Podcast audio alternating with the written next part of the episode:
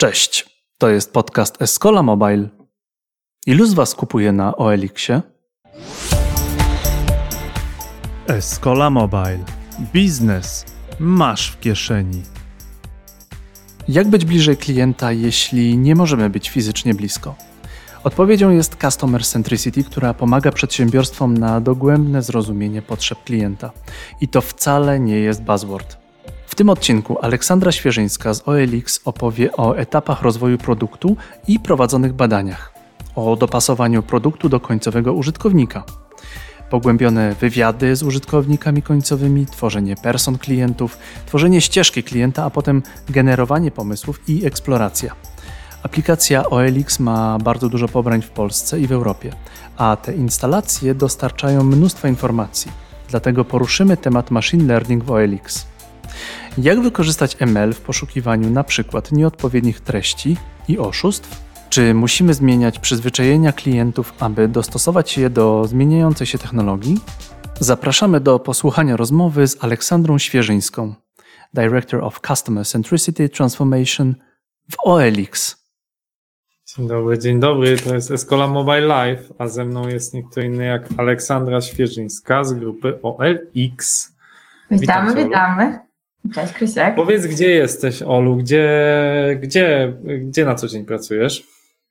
W Berlinie, w pięknym mieście Berlinie. Zapraszam wszystkich w naszym e, biurze OLX. A pracujecie teraz głównie zdalnie, czy pracujecie głównie z domu? No teraz głównie z domu, chociaż powoli, powoli otwierają nam biura. E, no niestety e, tylko kilka osób może do biura wejść jednorazowo. E, więc tak, więc zdalnie, zdalnie, inna nowa rzeczywistość, przyzwyczajamy się, e, no mhm. i czekamy na, na to, co przyszłość przyniesie.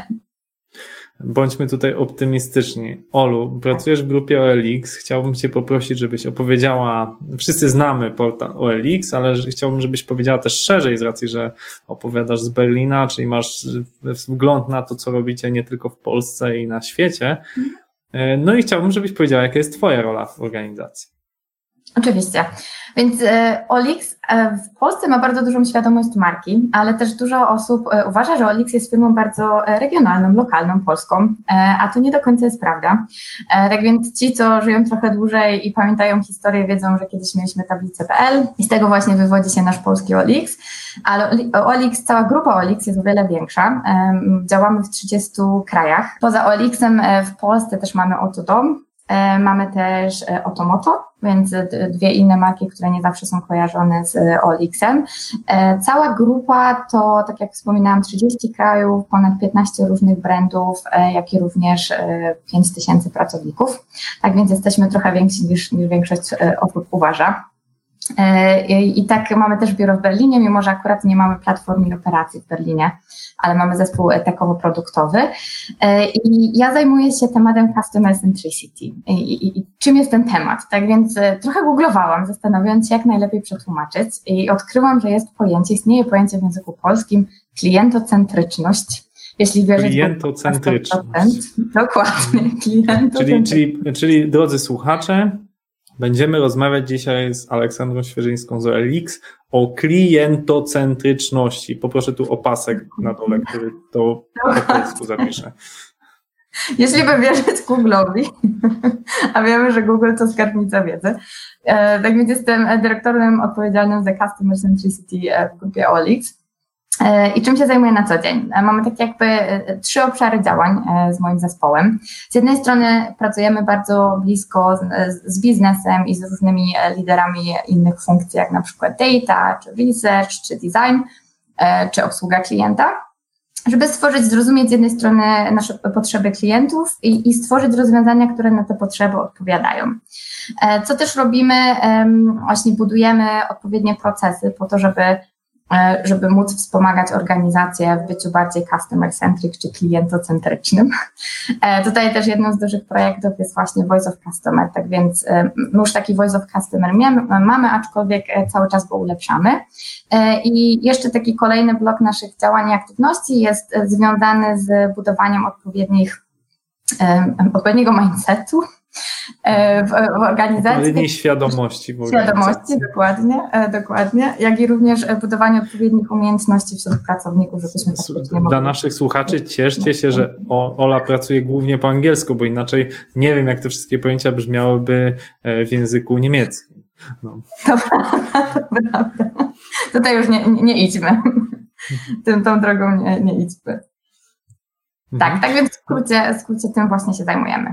No to powiedz trochę o tej, o tej klientocentryczności, o, to znaczy, dlaczego to w ogóle jest potrzebne? Znaczy, przecież jest oczywiste, każda firma utrzymuje się z klientów, albo B2B utrzymuje się z klientów biznesowych, B2C utrzymuje się z klientów indywidualnych, jakby, czy potrzeba aż kreować dodatkową rolę e, osoby, zawozić ją do Berlina, żeby być blisko klientów? Dlaczego jest e, potrzebne? Uzasadnij potrzebę Twojego stanowiska w organizacji OLX. No, ciekawe teraz, kto nas słucha, bo takich stanowisk jest dużo. e, aczkolwiek tak, jest to temat, który gdzieś tam przewija się już od kilku lat. W jednych firmach jest bardziej zaawansowany, w innych mniej. No to środowisko tekowe, i pewnie słuchacze głównie z tego środowiska pochodzą, e, jest e, bardziej zaawansowane, aczkolwiek jest mnóstwo firm, które nigdy nie skupiały się tak naprawdę na kliencie albo nie pro, projektowały rozwiązań, które wychodziły z potrzeb klientów.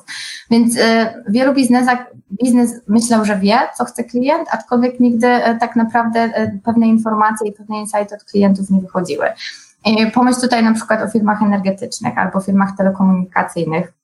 Ja przed przyjściem do, do Elixa, czy nawet Farma, teraz Farma też bardzo się transformuje, aby być bardziej klientocentrycznym.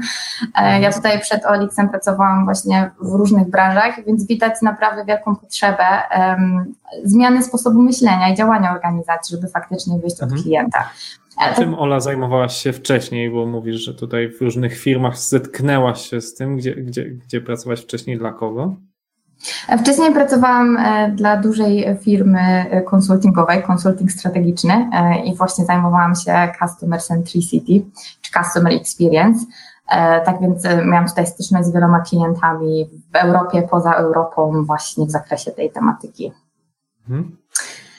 E, tak, a jeszcze odpowiadając na Twoje e, pytanie, Krzysiu, więc, więc tak, potrzeba jest, bo, bo nie wszystkie branże są, są tak zaawansowane. Tutaj w Olipis, w Olipisie, myśląc o grupie Olix, my jesteśmy też zbiorem, dużym zbiorem różnych firm, e, tak więc też w zależności od regionu i od firmy to myślenie klientocentryczne jest, aczkolwiek w niektórych e, regionach chcemy zbudować jeszcze lepsze procesy albo jeszcze lepsze toole, na przykład Voice of Customer, żeby faktycznie um, zbierać te insighty i, i, i móc, um, móc um, ach, teraz mi brakuje polskiego słowa, i, i móc robić produkty, usługi, featuresy, które faktycznie będą odpowiadały.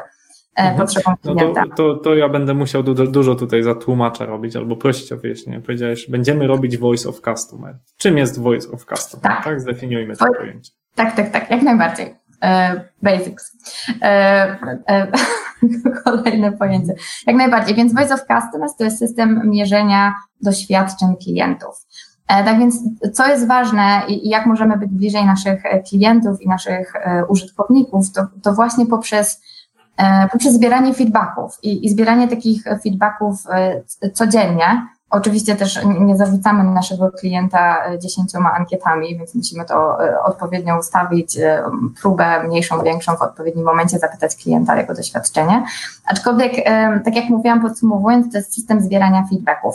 Najczęściej odbywa się on poprzez serweje, poprzez ankiety, aczkolwiek też to, co my robimy w Olixie, wiele film robi, to też zbieranie feedbacków, na przykład komentarze z, z, z App Store'ów czy Google Store'ów, jak również zbieranie komentarzy z, z social media. Mamy też zespół um, obsługi klienta, który, który też e, dużo rozmawia z naszymi klientami i też zbiera te komentarze. Więc e, tak jak wspominałam, tutaj mamy dużo różnych źródeł, tak więc co jest ważne, to zebrać te dane, przeanalizować te dane i w mądry sposób użyć, budując mhm. produkty i rozwiązania. Powiedz jak to, czyli nasłuchujecie też, rozumiem, social media. Mieliśmy tutaj w Escola Mobile firmę Zoutrender. Znamy też, że jest Brand24, Senti One, czy, czy z tego typu narzędzi też korzystacie właśnie do podsłuchiwania, co tam szepczą ludzie o, o albo o to domie, albo o to moto? Częściowo korzystamy z narzędzi zewnętrznych, częściowo też mamy nasze narzędzia wewnętrzne i mamy też zespoły, które, które właśnie specjalizują się w przetwarzaniu tych danych. Mhm. I, i, i okej, okay, zbieracie te dane, a do czego przede wszystkim je wykorzystujecie? Znaczy, jaki jest główny cel? Czy to chodzi o odpowiadanie klientom, czy chodzi o udoskonalanie produktów, czy może jeszcze coś innego? Wszystko po trochu. A tak więc zdecydowanie udoskonalenie produktu, aczkolwiek e, tutaj nie tylko produktu, bo co jest ważne, budując e, taki całościowe doświadczenie, dobre doświadczenie klienta, to też myślenie całościowo. E, I tutaj co mam na myśli? Myślimy o produkcie jako o na przykład apce OLX, ale myślimy też o tym, co się dzieje z klientem, zanim trafi do nas, albo co się dzieje, jeśli ma, ma problem, więc musi na przykład zadzwonić do naszego call center. A więc te wszystkie informacje, które dostajemy, są przekazywane odpowiednim zespołem, e, zespołom. Faktycznie większość e, informacji zwrotnych, które dostajemy, feedbacków, e, dotyczy, dotyczy naszego produktu i też właśnie ten zespół pracuje z tymi danymi po to, żeby właśnie stworzyć, ulepszyć nasz produkt, więc stworzyć odpowiednie inne featuresy w apce na przykład albo inne rozwiązania. Tak jak ostatnio wprowadziliśmy pay and ship, tak więc umożliwiliśmy naszym e, użytkownikom i naszym klientom przesyłanie paczki i również zapłatę poprzez platformę, e, co, co też było sygnalizowane przez naszych klientów od, od dłuższego czasu, e, więc to jest taki jakby jeden sposób, w jaki używamy, używamy danych. Z drugiej strony oczywiście też odpowiadamy i staramy się rozwiązać wszystkie problemy naszych użytkowników. Tutaj szczególnie nasz, nasza obsługa klienta zasługuje na, na duże brawa i kudos bo takich e, telefonów z zapytaniami, problemami jest dużo. E, tak więc, e, tak jak najbardziej. Dokładnie. Jak najbardziej. I, I, zmieniamy nasz produkt, ale też rozwiązujemy, odpowiadamy na potrzeby, odpowiadamy na pytania, rozwiązujemy problemy klientów. Dobrze, bardzo dużo mówisz tutaj, że customer satisfaction, ta satysfakcja klienta jest ważna, tak? Ale w jaki sposób ją mierzycie? Czy to jest tylko jakaś ankieta, e, czy to są właśnie mówisz oceny w App Store, czy jeszcze robić, nie wiem, testy laboratoryjne? Jakie macie sposoby mierzenia tej satysfakcji klienta i czy macie faktycznie, nie wiem, wielką tablicę mówiącą, ludzie są zadowoleni w tym momencie z aplikacji OLX, 8,2 na 10, jak, jak hotele mają w booking.com, mhm. tak, wystawiają sobie tablicę, mówią, ludziom się podoba, tak, czy, czy też prowadzicie tego typu metryki i jak to wygląda, trochę opowiedz od kuchni. Tak, jak najbardziej. I to jest, e, to jest takie bardzo duże zagadnienie, więc postaram się e, odpowiedzieć e, krok po kroku, więc dopytuj Krzysiek, jakbyś miał jakieś dodatkowe pytania lub uwagi. Tak więc tak, my korzystamy z NPS-a, Net Promoter Score, korzystamy też z CSAT, to są takie metryki, które faktycznie pokazują z jednej strony, e, pokazują jak, jak zadowoleni są nasi e, klienci całościowo z produktu i usług, które oferujemy. E, I to mierzymy po, poprzez ankiety. Też oferujemy naszym użytkownikom i klientom możliwość um, zostawienia komentarza, E, w takiej ankiecie, więc tak jak najbardziej mamy takie mierniki, żeby zobaczyć, gdzie jesteśmy i, i jak ta satysfakcja wygląda dla OLX-a versus też naszych, e, naszej konkurencji. E, ale też to, co jest ważne, to to, żeby nie pozostawać tylko na poziomie NPS i CSAT, czyli tej jednej metryki, ale żeby zrozumieć, co tak naprawdę powoduje, że ta metryka jest na takim, a nie innym poziomie. Więc tutaj też mamy E, ankiety, które pozwalają nam zrozumieć satysfakcję z, z, na, na, różnych etapach ścieżki. I również, tak jak wspominałam, mamy, e, zbieramy też feedback e, z pytań otwartych, żeby zrozumieć, co dokładnie na danym etapie ścieżki też nie podoba się klientowi lub się podoba. Więc taki system feedbackowy pozwala nam też zebrać dużo danych, ale takich danych, które mogą być wykorzystane później przez różne zespoły. Z drugiej strony, i to jest taki jakby ten system właśnie mierzenia satysfakcji klientów, są Voice of Customer, który wcześniej, o którym wcześniej wspominałam, e, ale też e, pracujemy z klientami i słuchamy naszych klientów na różnych etapach rozwoju produktu. E, tak więc często też tak jak mówię, ten Voice of Customer jakby jest, codziennie zbieramy dane, więc jest on tak zwany ongoing, tak więc mhm. codziennie odzywamy się do naszych klientów. Z drugiej strony też w zależności od projektu i potrzeby prowadzimy różne inne badania. Tak więc często rozmawiamy z klientami, prowadzimy wywiady pogłębione, jeśli chcemy dowiedzieć się na przykład, Weźmy przykład jednego projektu. Mieliśmy projekt w kategorii jobs, czyli praca, gdzie chcieliśmy zrozumieć, jakie są szanse, co, chcieliśmy też zrozumieć i, i jakby poukładać e, różne elementy i zrozumieć, gdzie chcemy się skupić e, w przyszłości, na jakich obszarach i, i jakie szanse wykorzystać. I na samym początku tego projektu E, mieliśmy, e, zrobiliśmy około 20, e, przeprowadziliśmy około 20 rozmów z naszymi użytkownikami i tutaj jako z użytkownikami końcowymi, ale również z pracodawcami. Na podstawie tych wywiadów pogłębionych, jak i również innych danych, które mieliśmy już z Voice of Customer odnośnie tej kategorii, stworzyliśmy z jednej strony personas, czyli chcieliśmy dość kompleksowo zrozumieć i zrozumieliśmy, jakich mamy klientów po obu stronach, czyli pracodawca i pracodbiorca, czego ci klienci potrzebują, czym się od, od siebie różnią. E, też co, zrobi, co zrobiliśmy po tej fazie właśnie jakby budowania empatii, to stworzyliśmy też ścieżkę klienta, tak zwane customer journey, czyli ścieżkę klienta, e, która pokazała nam, jak, jak krok po kroku, jak klient przychodzi, jaka jest jego ścieżka, z czym się, czego doświadcza, szukając pracy, jak i również zrozumieliśmy dzięki tym wywiadom pogłębionym dodatkowym danym, czego klienci nie lubią, jakie są tak zwane pain pointy, jakie są wow momenty, jakie są szanse, jakie są potrzeby naszych klientów. I na podstawie tych wszystkich danych kolejny proces to było e, tak zwane generowanie pomysłów. E, I e, po tym, jak wygenerowaliśmy pomysły, jak zaadresować pewne szanse, jak również pewne pain pointy, mieliśmy fazę eksploracji. I tutaj znowu zaangażowaliśmy naszych użytkowników, żeby testowali z nami odpowiednie rozwiązania. Mieliśmy e, pewne prototypy, które przy, przynieśliśmy i o których rozmawialiśmy z naszymi użytkownikami. I na podstawie ich feedbacku z tego testowania mogliśmy też e, ulepszyć rozwiązania. Często też akurat w tym projekcie nie, ale często też e, przeprowadzamy A-B testing, tak więc pokazujemy dwie różne wersje strony albo apki i, patrzymy na reakcję użytkowników, żeby wybrać najlepszą. No i po takim testowaniu tutaj jest kolejny właśnie punkt, kiedy silnie pracujemy z użytkownikami, zbieramy feedback od naszych użytkowników, dochodzimy do momentu, kiedy, kiedy uważamy, że ten produkt jest gotowy, żeby wyjść na rynek. No więc tych danych jest dużo. Naprawdę dużo pracujemy z klientami w Olixie i też na różnych etapach e, powstawania produktu i rozwiązań. Zaciekawiło mnie, Ola, to co mówiłaś o porównywaniu tego z konkurencją. To znaczy, o ile do własnych danych relatywnie łatwo się dobrać, to już porównanie się z konkurencją nie jest takie proste, więc chciałbym tutaj posłuchać, jak, jak, w ten, jak te dane pozyskujecie. Mhm. E, tutaj przeprowadzamy nasze własne badania. E, też często pracujemy, pracujemy też z agencjami badawczymi i po prostu pytamy się użytkowników e, naszych i użytkowników innych firm, jak postrzegają te firmy. Więc tak, w, taki sposób można te informacje zdobyć. E, oczywiście też innym sposobem, ale tutaj bardziej jakościowym niż ilościowym, żeby zobaczyć, co robi konkurencja, to po prostu, tam nawet nie konkurencja, ale nawet wychodząc poza nasz rynek, poza rynki, na których jesteśmy i, i, i e, poza naszą e, mm, poza nasz industry. Teraz mi znowu brakuje słowa Krzysiu, przyjdź mi na mhm. pomóc. Poza nasz sektor, przepraszam, tak, poza nasz sektor. Też sprawdzamy, co robią inne firmy, żeby, żeby się inspirować, żeby zobaczyć, jakie rozwiązania proponują swoim klientom, co my też tutaj możemy zaproponować i żeby też nawet, nawet dla inspiracji patrzymy, co się dzieje na rynku i poza rynkiem. Mhm.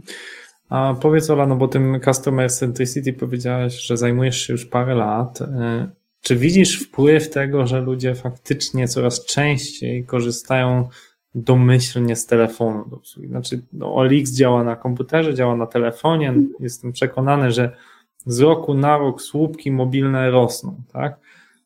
Pytanie, czy widzisz przełożenie tego na jakieś zachowania, że na przykład ludzie oczekują, nie wiem, o trzeciej w nocy, żeby ktoś ich obsłużył, tak, że, e, nie wiem, oczekują właśnie, żeby prostsze były ścieżki, pod tym względem, żeby ludzie mogli wyklikać wszystko, a, a nie, y, nie posługiwać się dużym ekranem.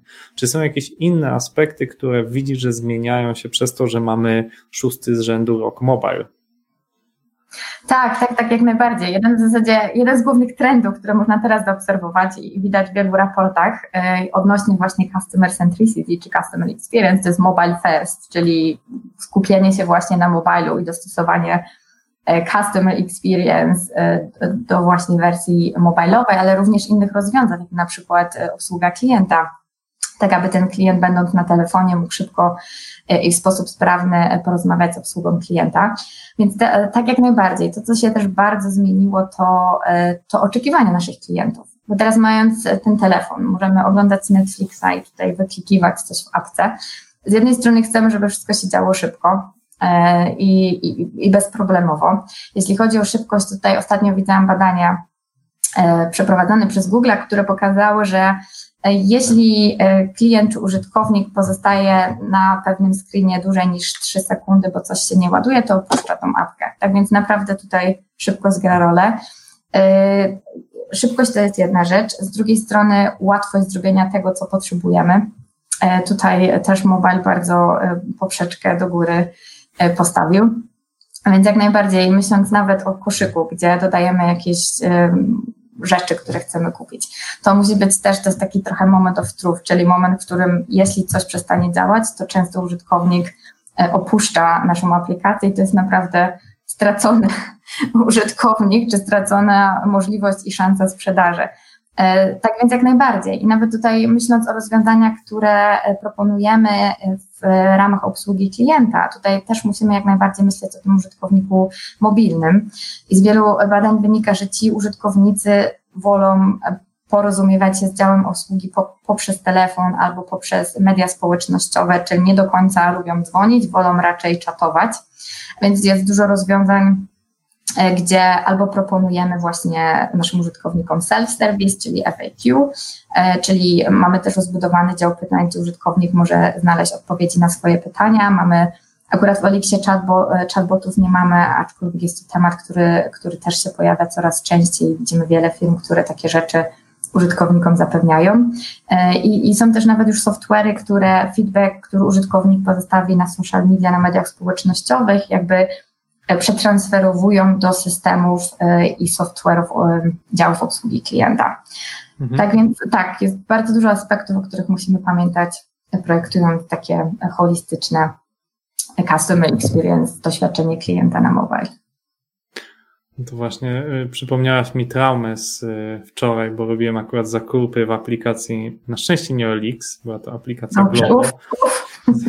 Zrobiłem e, dużą partię zakupów, ponieważ Glovo 200 zł pozwala zamówić za darmo.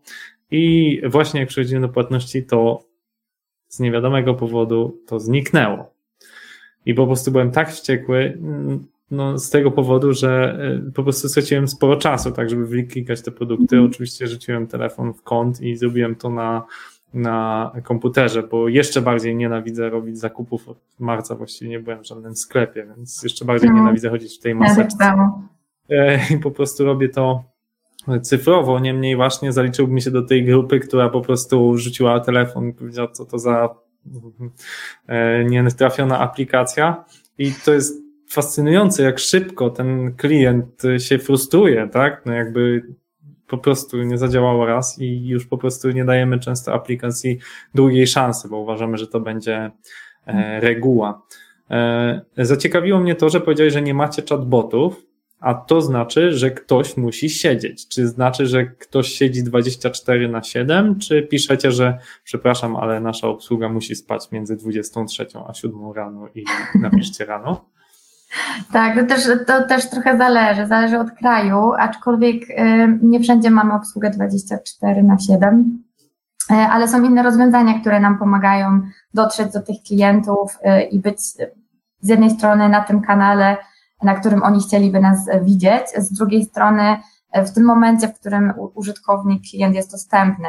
Tak więc, e, tak jak wspominałam, mamy sekcję, gdzie, gdzie klient może odpowiedzieć na swoje pytania. E, z drugiej strony też, akurat my tego jeszcze nie mamy, ale powszechną praktyką jest e, odzwanianie do klientów, czy nie wszędzie mamy nie w każdym kraju, odzwanianie do klientów, więc klient może pozostawić informację, że chce się skontaktować i w jakich godzinach i, i nasz dział obsługi odzwania. I też u nas powszechna jest obsługa mailowa. Więc też dostajemy dużo mailów i te maile też są nie jest to odpowiedź w przeciągu pięciu albo dziesięciu minut w momencie, kiedy to jest druga w nocy, aczkolwiek też staramy się jak najszybciej odpowiedzieć na te na maile naszych e, klientów i zapytania. Mhm. Chciałem Cię jeszcze zapytać o aspekt personalizacji, tak? Ponieważ jakby magiczne w telefonie jest to i z tego mhm. korzysta Facebook, z tego korzysta Instagram, LinkedIn, wszystkie serwisy społecznościowe z tego słyną, że czy YouTube serwują nam content, treść, która jest dostosowana do naszych preferencji. To znaczy, jeśli interesuję się samochodami, to YouTube po prostu wrzuci mnie w czarną dziurę samochodów, czy to będą wypadki, czy to będą nowości i tak dalej.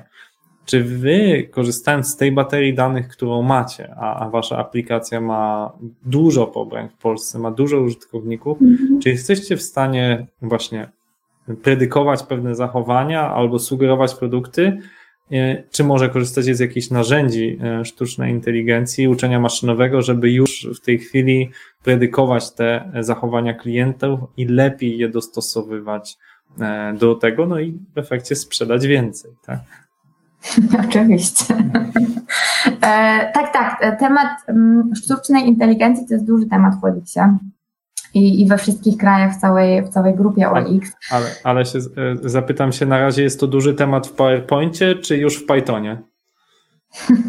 działamy, działamy, czyli poza PowerPointem. Jeśli chodzi e, o personalizację, to jeszcze jest to taki świeży e, temat. Jeśli chodzi o wykorzystanie sztucznej inteligencji, machine learning, to jak najbardziej to robimy. I tutaj podając parę przykładów. Nie wiem, czy Krzysiek używałeś i, i, i, widziałeś, ale w momencie, kiedy chcesz czatować z kimś, e, na przykład kupujesz produkt i mamy OLX Chat, e, to nasz czat w wielu krajach już podpowiada, jakie pytania chcesz zadać albo jakich odpowiedzi możesz udzielić. Na pewno to na LinkedInie, też tego na, na LinkedInie doświadczyłeś, więc to jest coś, gdzie wykorzystujemy właśnie ML. Mhm. Machine learning. Z drugiej strony w wielu częściach organizacji, na przykład w naszej organizacji azjatyckiej, tam głównie skupiamy się na na, na, na, samochodach, tak więc na kategorii samochody. E, mamy już też e, możliwość pokazania i zasugerowania e, zarówno sprzedającemu, jak kupującemu ten samochód może kosztować. Na podstawie oczywiście wielu, wielu danych, które wcześniej zebraliśmy odnośnie też różnych atrybutów tego samochodu. To jest drugi sposób, w jaki używamy właśnie, rozwijamy ML i też przekładamy to na różne części organizacji. E, z takich innych projektów, tak jeszcze myślę, myślę, bo naprawdę mamy ich dużo w, w organizacji. To, z czym tutaj w OLX-ie i też w Polsce, bardzo, bardzo dużo też na Ukrainie, e, z czym cały czas walczymy, to e, niestety oszustwa, bo mhm. oszustwo jest dużo w świecie internetowim. E, w świecie mobilu również. Tak więc mamy bardzo dużo rozwiązań, które wyłapują z jednej strony ogłoszenia, które nie powinny być na OLX-ie, bo są na przykład nieocenzurowane, albo w ogóle nie powinno być, bo nie chcemy takich kategorii mieć na OLX-ie. Z drugiej strony też... A to cię, cię zapytam od razu, Ola, czy w tym momencie też maszynowo to jest wychwytywane? Bo zakładam, że właśnie ludzie mogą wrzucać rzeczy no, jakieś brutalne, niecenzuralne po prostu dla żartu albo mają jakieś inne dziwne zboczenia. Zawsze mnie zastanawiało, w jaki sposób to jest filtrowane, tak? No, Facebook zakładam, duże serwisy społecznościowe mają do tego maszyny, czy wy też macie jakieś maszyny, które wychwytują jakiś content, no i druga rzecz chyba, która jest szczególnie ważna dla waszej działki sprzedażowej, no to są po prostu podróbki, tak? Czy jesteście w stanie tak. jakoś z tym walczyć? Tak, i tutaj, i tutaj działamy i działamy maszynowo, więc mamy cały zespół, który się, który zajmuje się tą tematyką i właśnie wyszukiwaniem i wyłapywaniem y, złych ludzi. Też niedawno mieliśmy kampanię na ten temat, więc tak jak najbardziej maszynowo i tutaj muszę powiedzieć, że, że oszuści są bardzo sprytni, więc w momencie, kiedy y, znajdziesz jedno rozwiązanie, to gdzieś się okazuje, że numer telefonu a na przykład jest e, zdjęciem, jeśli wiesz, że to jest numer telefonu oszusta. Więc musisz nauczyć maszynę, żeby wyszukiwała te numery jako element zdjęć. Więc, więc takich um, o, kreatywnych pomysłów, które wyszukują, które mają oszuści jest bardzo dużo i, i tak my jak najbardziej robimy to maszynowo, więc, więc cały czas te algorytmy maszyny ulepszamy że maszyny się, maszyny się, się uczą i większość faktycznie wyłapujemy w taki sposób. Mamy też zespół moderatorów, które w momencie, kiedy nie do końca wiadomo, czy, czy to jest jednak oszust, czy nie, też reagują, więc jest mały procent przypadków, które trafiają do tych zespołów, ale większość jest automatyzowana. Mhm.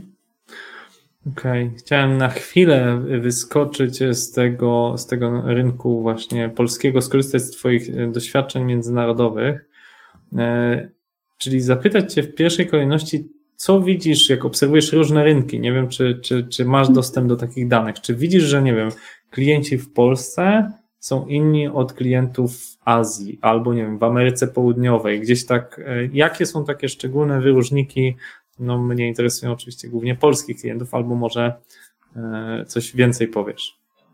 Tak, tak, jak najbardziej. E, tak, no klienci są różni, szczególnie właśnie patrząc na klienta azjatyckiego i klienta europejskiego. To, co jest interesujące, to to, to że pewne trendy pojawiają się wszędzie. Tak więc tutaj mówiłeś o personalizacji, my tutaj też nad tym pracujemy w Olixie, ale personalizacja to jest taki trend, gdzie, gdzie gdziekolwiek z kimkolwiek nie porozmawiasz, w różnych częściach świata się pojawia. Tak samo machine learning albo sztuczna inteligencja też jak najbardziej. E, też te e, tematy się pojawiają i te trendy są wszędzie. E, I my pracujemy w Olixie nad tymi trendami i rozwiązaniami w każdej części organizacji. Aczkolwiek poznając klientów widzimy też bardzo dużo różnic. Tak więc na przykład widzimy, rozmawialiśmy wcześniej właśnie o zaufaniu społecznym i o oszustwach. Widzimy, że jest to problem bardzo duży w takich krajach, na przykład jak India albo na Ukrainie, gdzie wiemy też, że musimy o wiele szybciej i bardziej e, i precyzyjnie działać. E, czyli, czyli chcesz, chcesz, powiedzieć, Ola, że nie jest prawdą twierdzenie, że to Polacy są największymi oszustami na świecie, tak jak czasami o sami o sobie myślimy? Wyobraź sobie, że nie. Aczkolwiek w Polsce ten, ten, to wyzwanie też się pojawia. Więc mhm. też mamy e, procent użytkowników, którzy mają nie za dobre zamiary. E, więc tutaj widzimy różnice, gdzie są też kraje, gdzie ten problem się w ogóle nie pojawia. Na przykład Kazachstan to jest kraj, też jesteśmy w Kazachstanie, więc to jest kraj, który ma bardzo, gdzie, gdzie ludzie mają bardzo duże zaufanie do siebie, więc tam nie ma nawet specjalnie sieci taksówek rozwiniętych, bo ludzie po prostu się podwożą. Więc w takich krajach też E, nie musimy tak intensywnie walczyć właśnie z oszustwami, bo ich po prostu tyle nie ma. E, też takim przykładem z życia wziętym czasy COVID-a, więc, więc takie czasy e, no, bliskie niestety. I, I, robiliśmy dość dużo badań, żeby zobaczyć, co się, co się w ogóle dzieje, czego nasi użytkownicy potrzebują. No i zauważyliśmy też różne trendy, nawet myśląc, patrząc na organizację europejską.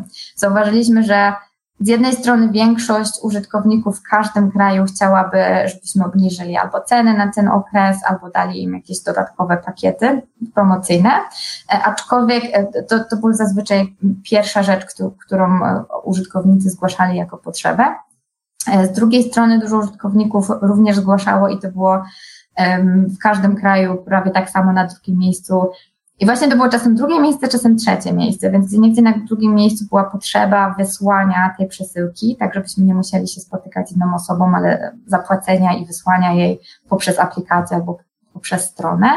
E, aczkolwiek widzieliśmy bardzo duże różnice e, wokół tego, jak użytkownicy i czy, czy użytkownicy chcieliby, żebyśmy wprowadzili takie rozwiązania umożliwiające porozumiewanie się online, czyli na przykład wideo czaty. Tak też zauważyliśmy, pytając o użytkowników, jak w ogóle komunikują się teraz z rodziną, zauważyliśmy, że w Portugalii 60% osób faktycznie używało czatów, używało Zooma, Skype'a, etc., gdzie w Polsce 40%, a na Ukrainie tylko 30%. Tak więc tak jak najbardziej te, te różnice są. W zależności od tematu badań to też zauważamy. Taki e, właśnie ostatnio też informacja, którą dostałam pracując z naszym zespołem e, badaczy, to było to, testowaliśmy, nie wiem czy, czy widziałeś i czy używałeś, takie, taka świeża rzecz jest pay and ship na Olixie, czyli można dodać płatności, można przesłać e, przesyłkę, takie mniejsze w kategorii elektronika. No i też testowaliśmy rozwiązania, bo takie rozwiązania już mamy na Ukrainie od, od, od jakiegoś dłuższego czasu. I to, co zauważyliśmy, to, że na Ukrainie takim głównym środkiem płatności są karty kredytowe i nawet starsza pani, która przyszła tutaj testować do nas e, produkt, e, miała takich kart pięć, e, bo tak łatwo zdobyć kartę kredytową. W Polsce jednak No nie wiem, jak ta biedna babcia, mm. czy sobie radziła z tymi pięcioma kartami kredytowymi. Jak ona spłacała właśnie. Jak ona je spłacała. Aczkolwiek w Polsce widzimy, że no karty kredytowe jak najbardziej, aczkolwiek no nie każdy ma i na, na, na pewno nie pięć i też mhm. mamy i myślimy o innych e, sposobach płatności. Czyli co? E, blik na przykład, czy, czy dalej zwykły przelew tak zwany? Ja zawsze podziwiam, jak jest taki pasek, dalej się to zdarza, wybierz metodę płatności i tam jest tradycyjny przelew lub przelew na poczcie i dosłownie można dostać dane do przelewu albo generuje się druczek taki, żeby pójść na tą pocztę i to jakby to wydaje mi się tak absurdalne, człowiek kupuje przez internet ale co pójdzie na pocztę, nadać, nadać transfer, jakby coś to mi się wydaje kompletna abstrakcja. No niemniej nadal to występuje, tak? Czyli są na to jacyś tak. odbiorcy. Tak, tak, jak najbardziej. Musimy i możemy zaprosić mhm. następnym razem właśnie twórcę tych rozwiązań, żeby wejść e, w szczegóły i, i porozmawiać o tym, jak dokładnie i co planujemy. E, aczkolwiek nawet myśląc o użytkownikach OLX-a, wiesz, to kiedyś była tablica.pl, tak jak rozmawialiśmy i mamy całe gro tych użytkowników, którzy nawet nie do końca chcą, wiesz, wysyłać przez aplikację albo zamawiać kuriera i płacić przez aplikację, no i oni wolą się spotkać albo pójść na pocztę. Więc warto jest też, żeby zrozumieć, jakich mamy użytkowników i dostosować pewne rozwiązania właśnie do nich. Nawet mieć ten druczek i możliwość pójścia na pocztę, żeby właśnie ta, ta grupa użytkowników była zadowolona. No ja rozumiem, że właśnie e, klientocentryczność na tym polega, że e, widziałem Twoją prezentację, tam było takie zdanie, że nie, e, nie zakładać, co nam się wydaje, tylko opierać się na tym, co wiemy, tak? Czyli jeżeli Wasze dane pokazują, że klienci chcą korzystać z tych druczków, czy chcą przesyłać sobie w jakiś określony sposób te przedmioty, czy no to musimy im na to pozwolić, nawet jeżeli nam to się wydaje nie, nie nowoczesne, czy, czy, czy, czy jakieś nie okej. Okay E, mi, mi się przypomina taka sytuacja mm, e, z komunikacji miejskiej we Wrocławiu, która jest super nowoczesna, że się przykłada już wiele lat temu miała, że przykładać tylko kartę kredytową e, czy, czy telefon i on mhm. koduje na karcie, czy skasowałeś bilet, czy nie. Dla ludzi było to abstrakcyjne, zupełnie nie mogli tego zrozumieć. No jakby na szczęście komunikacja miejska jest monopolistą, więc ludzie chcąc, nie chcąc, te starsze panie, y, y, myśląc stereotypowo, pytały młodych dżentelmenów czy uczniów, y, którzy jechali do szkoły, jak to zrobić i oni tłumaczyli tą, z tą kartą i, i w ogóle jak to zrobić, albo kończyło się to kupieniem biletu u, u kierowcy. Ale, ale wracając do, do, do tego tematu właśnie, też, też pamiętam, miałeś bardzo ciekawą e, w prezentacji taki przykład o e, Fabris bodajże do. Tak, tak. Jak, jak, może byś mogła opowiedzieć ten ciekawy taki case, jak, jak to właśnie, na czym polega ta klientocentryczność w praktyce? Tak, jak najbardziej, jak najbardziej. E, przykład Fibris właśnie nawołuje do tego, odwołuje się do tego, co powiedziałeś, Krzysiek, że, że trzeba wiedzieć, faktycznie wiedzieć, czego klienci chcą, a nie myśleć, że my wiemy.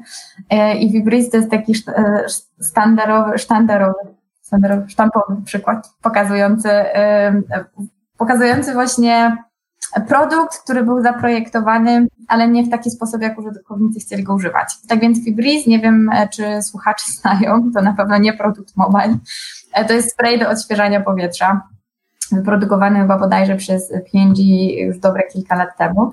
I na samym początku, jak ten produkt e, był launchowany, wprowadzany na rynek, to był wprowadzany na rynek jako taki produkt, który zabija brzydki zapach.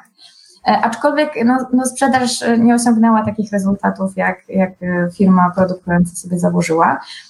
No i firma ta, producent prowadził badania i nawet badania etnograficzne, tak więc badacze poszli do, do domów użytkowników, żeby zobaczyć, jak oni używają i w jakich sytuacjach używają właśnie Fibris.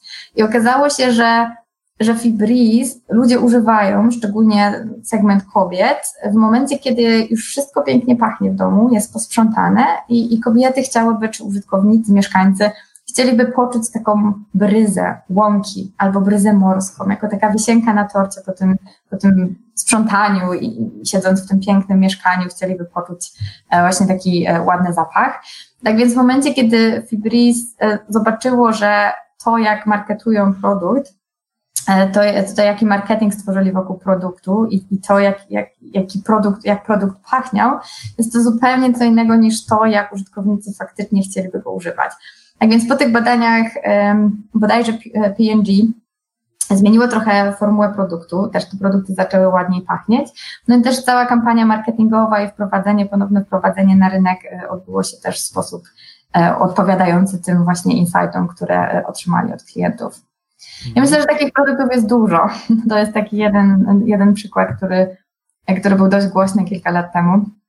A na pewno przykładów różnych um, i produktów, i rozwiązań, które projektujemy, myśląc, że się przydadzą, a się nie przydadzą, jest dużo i to w każdej firmie.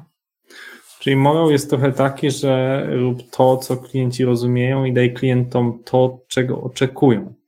Ale z drugiej strony tutaj jest mocny przykład, który zupełnie temu przeczy. Jest to firma Apple, czy raczej filozofia mm. Steve'a Jobsa, który mówił, że nie przesadzajcie z tymi testami, klienci są głupi, nie, nie słuchajcie, oni nie wymyślą nic, no bo trochę jest w tym prawdy. Ja mm, czytałem o wielu badaniach, że e, początkowo, jak pojawiły się pierwsze aparaty fotograficzne w telefonach, ludzie mówili, że to jest niepotrzebne, no bo przecież mają aparat cyfrowy, tak? E, już wtedy były aparaty cyfrowe, no więc czemu jakiś taki marnej jakości aparat wkomponowywać w telefon? Kiedy pytano ludzi, czy chcą mieć e, aparaty e, w ogóle przenośne telefony, to mówili, że po co? Przecież telefony są dostępne praktycznie we wszystkich miejscach, na każdym rogu jest budka telefoniczna, w każdym domu, w każdym biurze jest telefon, więc po co go nosić ze sobą? Wiem, że w przypadku pierwszego, czyli e, jak Sony Ericsson właśnie wprowadziło e, telefony z aparatem, to zrobili po prostu taki ogromny stand-up, gdzie e, para robiła sobie fotografię na tle różnych miejsc, wieży Eiffla czy, czy Koloseum i prosiła ludzi, żeby zrobili im zdjęcie. I ci ludzie byli zdziwieni, ale jak to? Aparatem komórkowym? Jak to działa? I to spowodowało, że nastąpiło takie naturalne zainteresowanie tego typu rozwiązaniem, mimo że dla ludzi było to niepotrzebne i niewyobrażalne.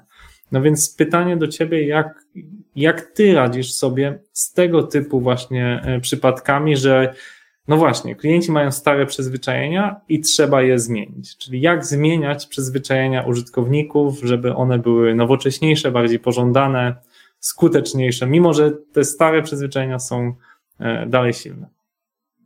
Tak, tak, to najlepiej być Applem. To wydaje mi się, że mhm. faktycznie siła marki jest tak duża, że, że dużo można narzucić, że tak powiem, użytkownikom. E, ale faktycznie, jeśli chodzi o, badanie i rozmowy z użytkownikami, to tutaj musimy być, um, musimy też mieć na uwadze to, że czasem to, co ludzie myślą, że będą chcieli, albo myślą, że jest im potrzebne, nie zawsze do końca się sprawdza. E, tak więc też tutaj e, często te wywiady pogłębione czy badania etnograficzne wymagają naprawdę doświadczonych badaczy, żeby można wyłuskać faktycznie to, co jest przydatne, e, z takim, z takim filtrem, że może jednak nie wszystko, co słyszymy od naszych użytkowników, to jest to, co faktycznie im, im się przyda. Tutaj podając Ci nawet przykład wspomnianego już pay and ship, czyli rozwiązania, które wprowadziliśmy w Polsce, ale też od jakiegoś czasu mamy już na Ukrainie, gdzie słyszeliśmy notorycznie od użytkowników, że chcieliby, żeby te płatności były możliwe poprzez aplikację i chcieliby też móc wysyłać um, produkt poprzez aplikację. Okazało się, że mimo, że słyszeliśmy to od, od, prawie wszystkich, dużo użytkowników korzysta z tej usługi, aczkolwiek jest gro, które nie.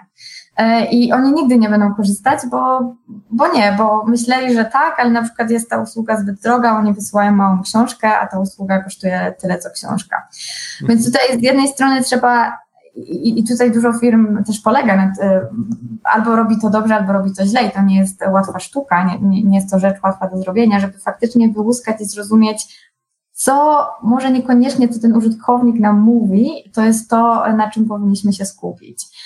E, no i tak, no i czasem się udaje, czasem nie, czasem ten produkt trzeba przetestować jeszcze raz i jeszcze raz e, i wtedy się okazuje, że to jest to, co użytkownicy mogą chcieć.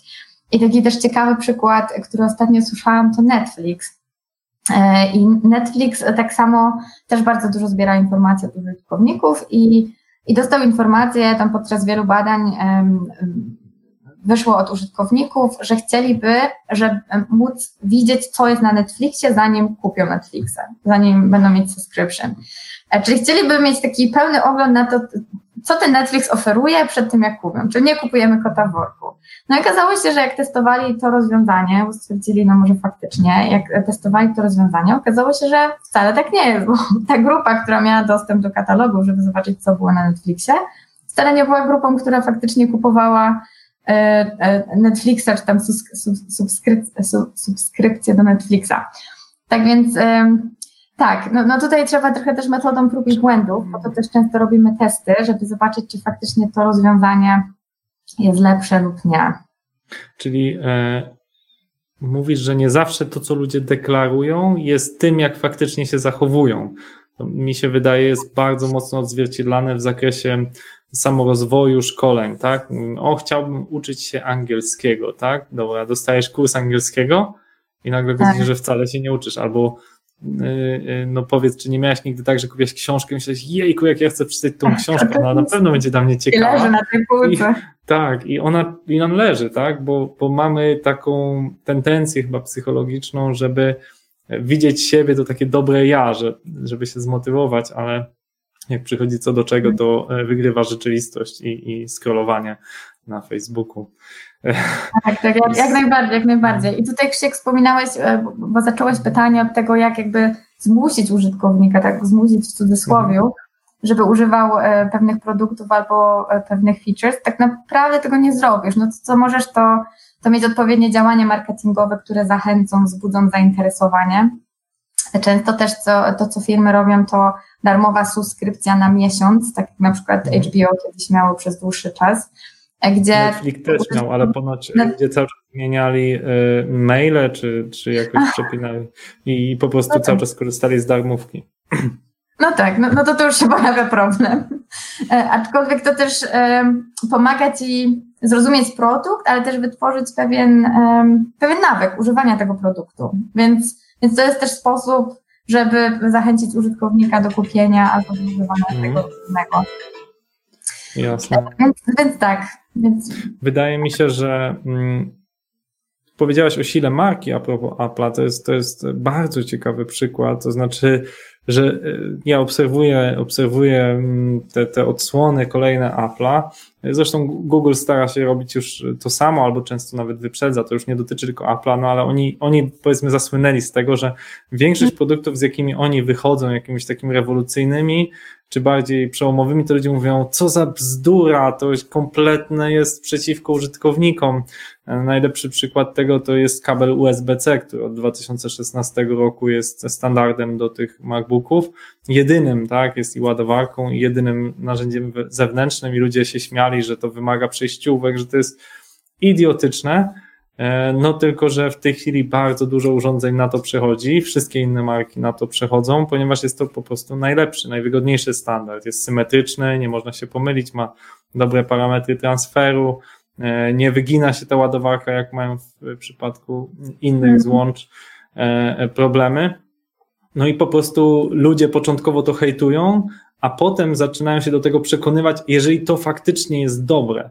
E, I tutaj mamy chyba do czynienia e, z czymś, co nazywa się krzywa innowacji, tak? Czyli, że początkowo są ci tacy tam 2%, co się określa jako early adopters, czyli ci wcześniej entuzjaści, którzy mówią, no, lubią nowinki, lubią się mm, coś e, zobaczyć, zatestować, nawet jeżeli to niekoniecznie jeszcze się e, przyjęło, niekoniecznie nawet ma jakiś praktyczny aspekt, choćby użytkownicy elektrycznych samochodów dzisiaj, tak? To są, to są wcześniej innowatorzy, którzy po prostu lubią nowinki, stać ich na to, chcą tak. się jakoś wyróżnić.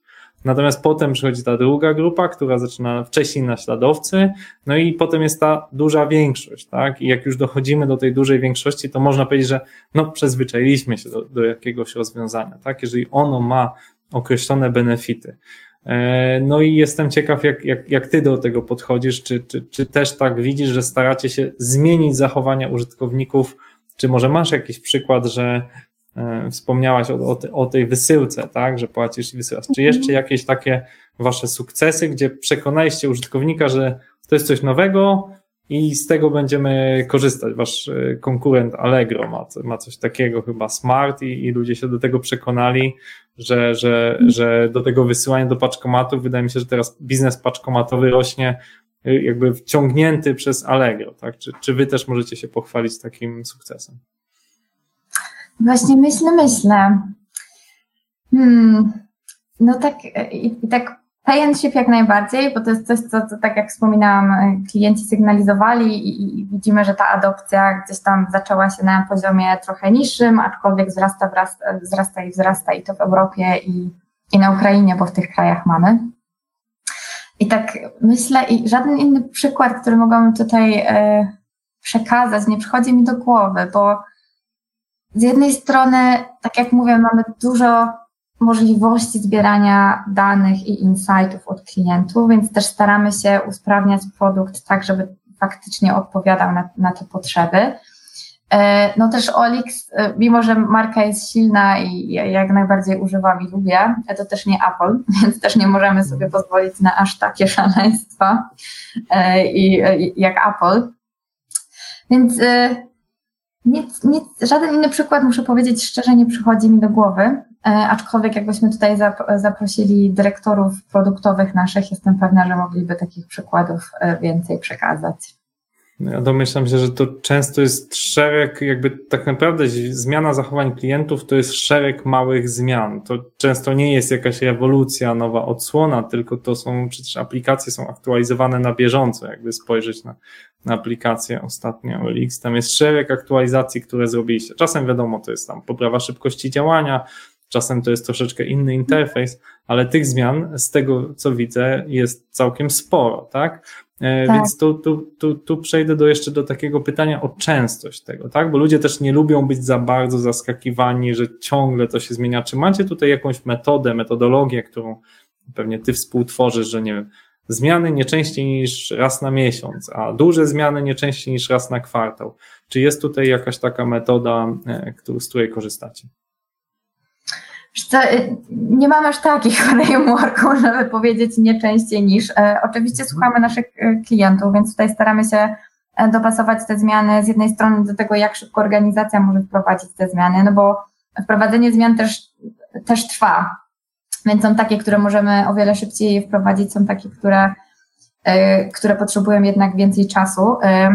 Aczkolwiek nie mamy takich stricte guideline'ów, jedna zmiana na pół roku albo ten typ zmian, e, etc. Raczej tutaj staramy się e, dopasować to do, do możliwości naszych e, zespołów produktowych i nie tylko produktowych, aczkolwiek też do tego, co słyszymy od klientów, wychodząc z założenia, że jeśli jest coś, czego klienci faktycznie nie lubią albo coś, co trzeba poprawić, to powinni być również zadowoleni i przyjąć tą zmianę w sposób otwarty.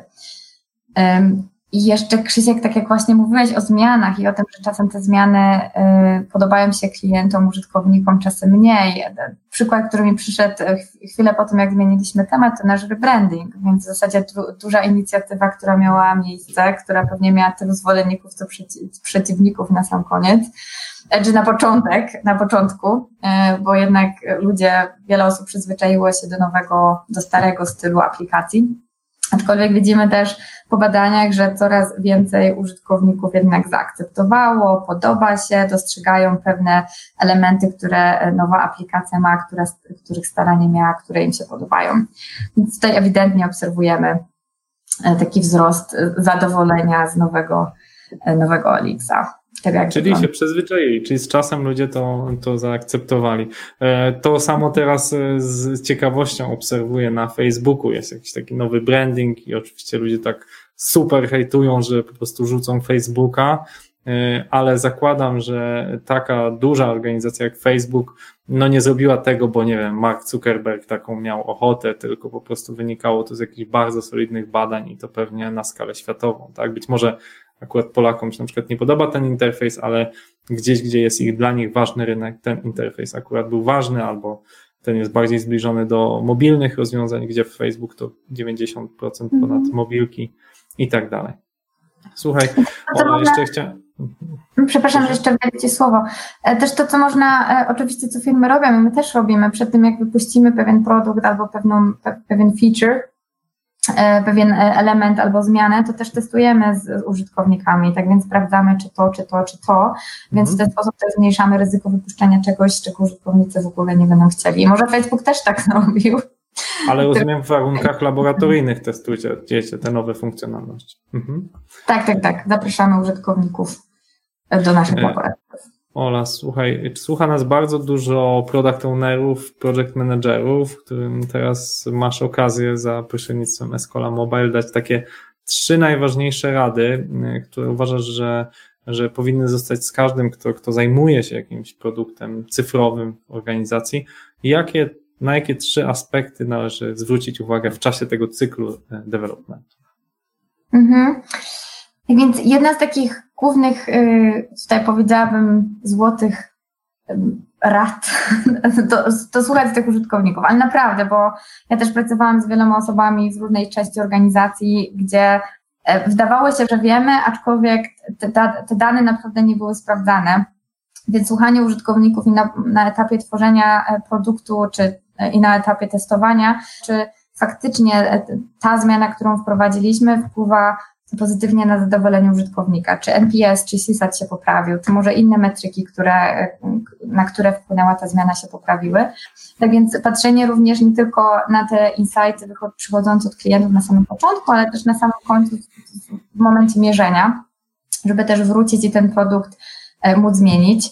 E, taka praca międzydziałowa jest też bardzo ważna, więc skupienie się z jednej strony na produkcie, ale też zrozumienie, jak te zmiany w produkcie wpływają na przykład na obsługę klienta. E, czyli czy na przykład obsługa klienta wie o tym, że wprowadzamy takie duże zmiany w produkcie, no bo klienci pewnie będą dzwonić i pytać się i, i zastanawiać, może nawet krzyczeć na te, na te osoby w obsłudze klienta.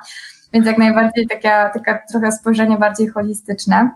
Obsługa klienta zawsze ma najgorzej. Naj, naj, ja nie chciałbym tam pracować, bo jak już ktoś dzwoni na obsługę klienta, to jakby 99% że jest wkurzony. Nie wiem, czy ktokolwiek dzwoni na obsługę klienta, być OLX to jest taki wspaniały portal, udało mi się kupić świetny sweter od pani z Radomia i chciałem wam podziękować, że dzięki aplikacji to umożliwiliście. Dziękuję, to nie mam więcej pytań. No niestety pewnie nie za dużo, aczkolwiek może też, też się zdarzają. No i, i, i taka może trzecia to też, żeby zaangażować um, cały zespół, albo jak najwięcej osób z zespołu w te, nawet zmianę sposobu myślenia, bo też nie, nie, wszyscy jednak korzystają z tych danych, faktycznie myślą użytkownik programując albo pisząc kody, więc ważne jest, żeby każdy członek zespołu mógł doświadczyć klienta, czy pójść nawet e, na do rozmowy i, asystować i zobaczyć, czy też używać produktu bardzo często, czy faktycznie pracować bardzo dużo z, z danymi, żeby zrozumieć, ale dobrze też faktycznie zobaczyć tego użytkownika, żeby nie patrzeć tylko liczby, ale patrzeć ten człowiek i my rozwiązujemy problem tego człowieka i, i przełożyć to na cały zespół. No tak, to co powiedziałaś właśnie, zaangażowanie szerokiego zespołu to jest, to jest, to jest szalenie ważna sprawa. Pamiętam, mówię o tym e, Ola Kerpińska, gała z wyborczej, tutaj mieliśmy ją też w Escola Mobile, że właśnie tam deweloperzy uczestniczą w tych rozmowach o tym, jak zrobić lepsze feature'y, e, odsłuchują feedbacku. E, Basia Rogala z CCC, przepraszam, dobrze powiedziałem? Tak. Tak powiedziała, że e, właśnie tam cały zespół uczestniczy w, w tworzeniu tego, e, tych nowych feature'ów i jakby też wsłuchuje się w ten feedback. I na pierwszy rzut oka to może wydawać się mm, nieekonomiczne, no przecież godzina deweloperów są drogie, oni powinni zajmować się tylko kodowaniem, tak? Więc czemu mają uczestniczyć nagle w jakichś rozmowach, debatach, zrozumieć te wszystkie feelingi czy to ma bezpośrednio przełożenie na to, jak ten kod będzie wyglądał? Wydaje mi się, że ma, tak? I zacząłem też sam, dla mnie to jest lekcja, którą sam wyciągnąłem. Ostatnio coraz częściej jestem na rozmowach, w których deweloperzy, którzy piszą kod, uczestniczą w projektowaniu, uczestniczą w zbieraniu feedbacku, czy oglądają jakieś nagrania wykonane z klientami, po to, że jak tworzą nową cechę, to żeby robili ją ze świadomością dla kogo to piszą, tak? Że to nie jest kod, który ma wygrać e, najle- konkurs na najładniej napisany kod, tylko że koniec końców to będzie ten e, użytkownik, ten, e, jak to się ładnie mówi, end user, użytkownik mhm. końcowy, będzie z tego korzystał i nieważne jest, czy ten kod będzie po prostu napisany zgodnie z najlepszą metodyką, tylko ważne, czy będzie miał e, użytkowników, tak? Mhm. Chyba z tym możemy... E, z, Trzeba z, powiedzieć amen, Krzysiek możemy zostawić użytkowników. Trochę podsumowałem e, za ciebie, ale wydaje mi się, że dałaś tutaj baterię wiedzy dla, dla wszystkich osób, które się zajmują produktami cyfrowymi. E, Aleksandra Ola Świeżyńska, prosto z Berlina, e, z siedziby OLX, była z nami. Ja, ja bardzo się cieszę z dynamiki tej rozmowy. Mam nadzieję, że, że słuchacze też mieli z tego tyle przyjemności, co ja. Dziękuję bardzo, cała przyjemność po mojej stronie. Dziękuję bardzo słuchaczom, że dołączyli i, i Tobie, Krzysiek, za przeprowadzenie rozmowy i zaproszenie. Escola Mobile. Biznes masz w kieszeni. Dziękujemy za Twój czas i za to, że spędziłeś go z nami. Mamy nadzieję, że ten podcast pomoże Ci zrozumieć, w jaki sposób można badać potrzeby klienta, w jaki sposób możesz dostosowywać swój produkt. Mamy wrażenie, że rozmowa z Olą z OLX otworzyła nowe horyzonty, szczególnie dla osób startupowych. Jeśli ten podcast Ci się spodobał, udostępnij go na Facebooku, LinkedInie, Twitterze, opowiedz o nim swoim znajomym. Robisz fajny produkt? Daj nam znać. Bardzo chętnie porozmawiamy z firmami tworzącymi produkty cyfrowe nakierowane na potrzeby klienta. To był podcast Escola Mobile. Gościliśmy Aleksandrę Świeżyńską z OLX, Director of Customer Centricity Transformation. Do usłyszenia.